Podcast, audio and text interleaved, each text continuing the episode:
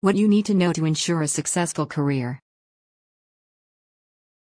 As both a career coach and a creative thinker, I'm always brainstorming unique and out of the box ways to help my clients have a successful career. It's important to be innovative and unconventional when competition for opportunities is fierce. It's the only way to get the attention from the right audience, those who have the opportunities to offer, and to stand out from the competition in a good way. That's why I've shared posts like 7 Things You Need to Know About Recruiters. Career advice no one will ever share with you. Modern interview advice that will make you stand out from the competition.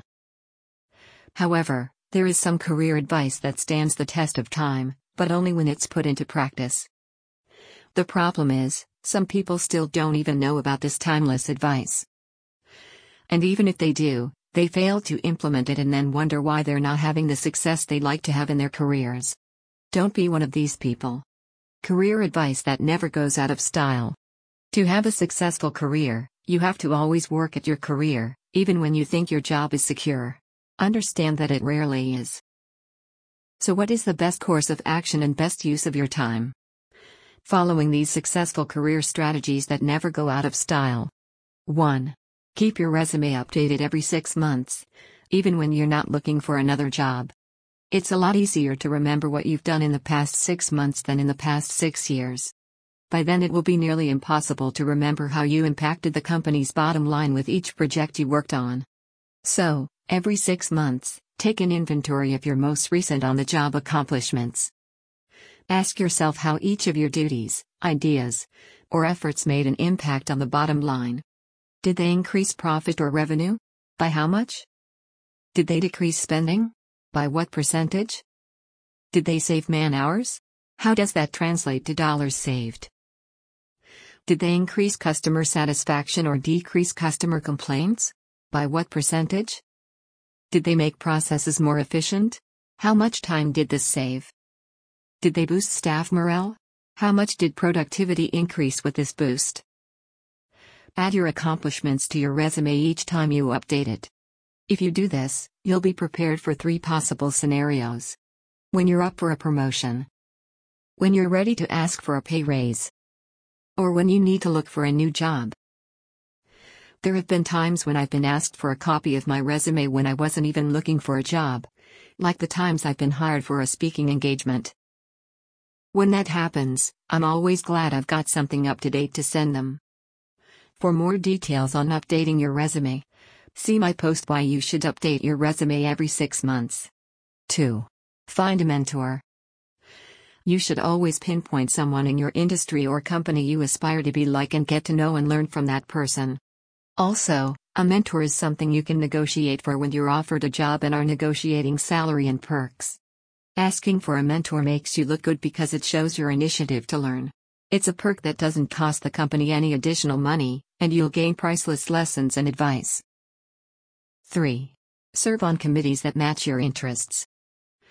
Every company or organization has various committees that need people from different departments to serve on. Find one that matches your interests and dedicate a reasonable amount of time to it, 1 to 4 hours per month. Doing this will get you out of your daily routine and your everyday surroundings, introduce you to new people in other departments, help you develop your soft skills, and build your resume. For instance, I have an interest in both sports and international travel. When I worked in the Career Center at a university back in North Carolina, I volunteered to serve on a committee that initiated the athletic department's implementation of the NCAA's Life Skills Program for college athletes. I also represented the University of North Carolina's exchange program and served on the Australia Exchange Students Subcommittee. And when I worked in the Career Center at Vanderbilt University, I partnered with both the Study Abroad Office and the Athletics Department to provide presentations to their students on how to market their unique collegiate experiences to potential employers. These experiences enriched my career because I got to work with others in areas that fascinated me and I got to develop skills in public speaking and program development. 4. Take advantage of professional development opportunities offered by your employer. This can include professional association memberships, conferences, in house professional development programs, etc. These opportunities also help you build your knowledge, skills, resume, and network. In fact, there's a company here in the Nashville that's hired me to present my program on personal branding to several of their employees. It says a lot about a company, its culture, and its dedication to the holistic development of their staff to offer such programs to their employees on the company's dime. So if your company offers it, take advantage of it of the free self-improvement. 5. Always build your network and maintain professional relationships, even when you're not looking for a job. You'll benefit from professional relationships whether you stay within the same field throughout your career or if you change industries or start your own business. And because relationship building takes time, the sooner you start building and maintaining your professional relationships, the more your connections will be willing to assist you when you find yourself in need of their help. But you have to be realistic about networking. While I've had some professional relationships that resulted in immediate career benefits, most have taken years of investment and being of assistance on my part before I fully experienced the benefits. 6. Prepare for a layoff, even if you don't think one will happen. This goes hand in hand with number 1 and number 5. You don't want to find yourself suddenly without a job and having to scramble to write a resume because it's been 15 years since you've last had to write one. And you don't want to have any awkwardness when reaching out to your contacts because it's been way too long since you last spoke with them. Instead, you want to always be prepared with the tools needed to find your next opportunity when the need arises. Other suggestions to prepare for a layoff. Always have a few months' worth of expenses saved up. Develop your transferable skills and your soft skills, i.e., communication skills, presentation slash public speaking skills, interpersonal skills, etc. Develop the skills of an entrepreneur in case you have to, or desire to, work for yourself for a while.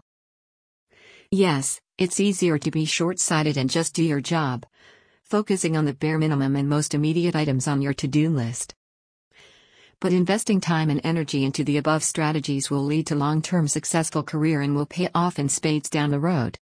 If you need help to ensure a successful career, sign up for a complimentary initial consultation by completing the paNASH intake form. Successful career